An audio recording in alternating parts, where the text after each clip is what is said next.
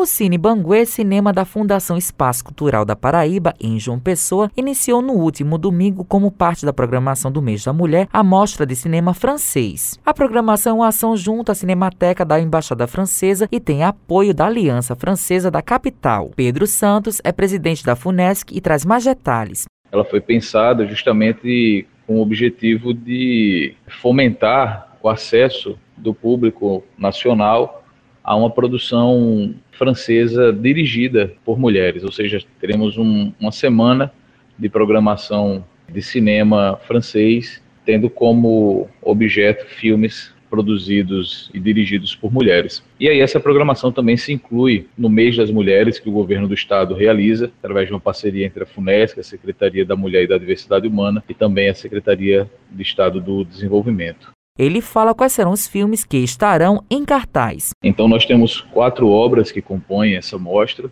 e que serão exibidas entre os dias 20 e 26 de março: Calamity, de Remy Chaillet, Revenir, de Jéssica Palou, Cleo, de 5 a CT, de Agnes Varda, e La Extraordinaire Voyage de Marronat, de Anca Damian. São obras, como eu disse, que são produzidas e dirigidas por mulheres e que poderão ser conferidas pelo público no Cine Banguê, sempre com distribuição de ingressos uma hora antes das sessões. Para conferir os horários das sessões, nós estamos divulgando todo o material no Instagram da Funesc, que é o instagram.com.br funescgovpb. Ana Vitória Lopes é estudante de jornalismo e vai assistir um dos filmes da amostra. Ela conta qual filme irá assistir e também fala sobre a volta do Cine Banguê. Pretendo ver o Cleo de 5 às 7, da maravilhosa Agnes Varda, como também quero ver outros filmes, quero ver o máximo de filmes possíveis, mas eu tô mesmo focando e tô ansiosa para conhecer o trabalho da Agnes Varda.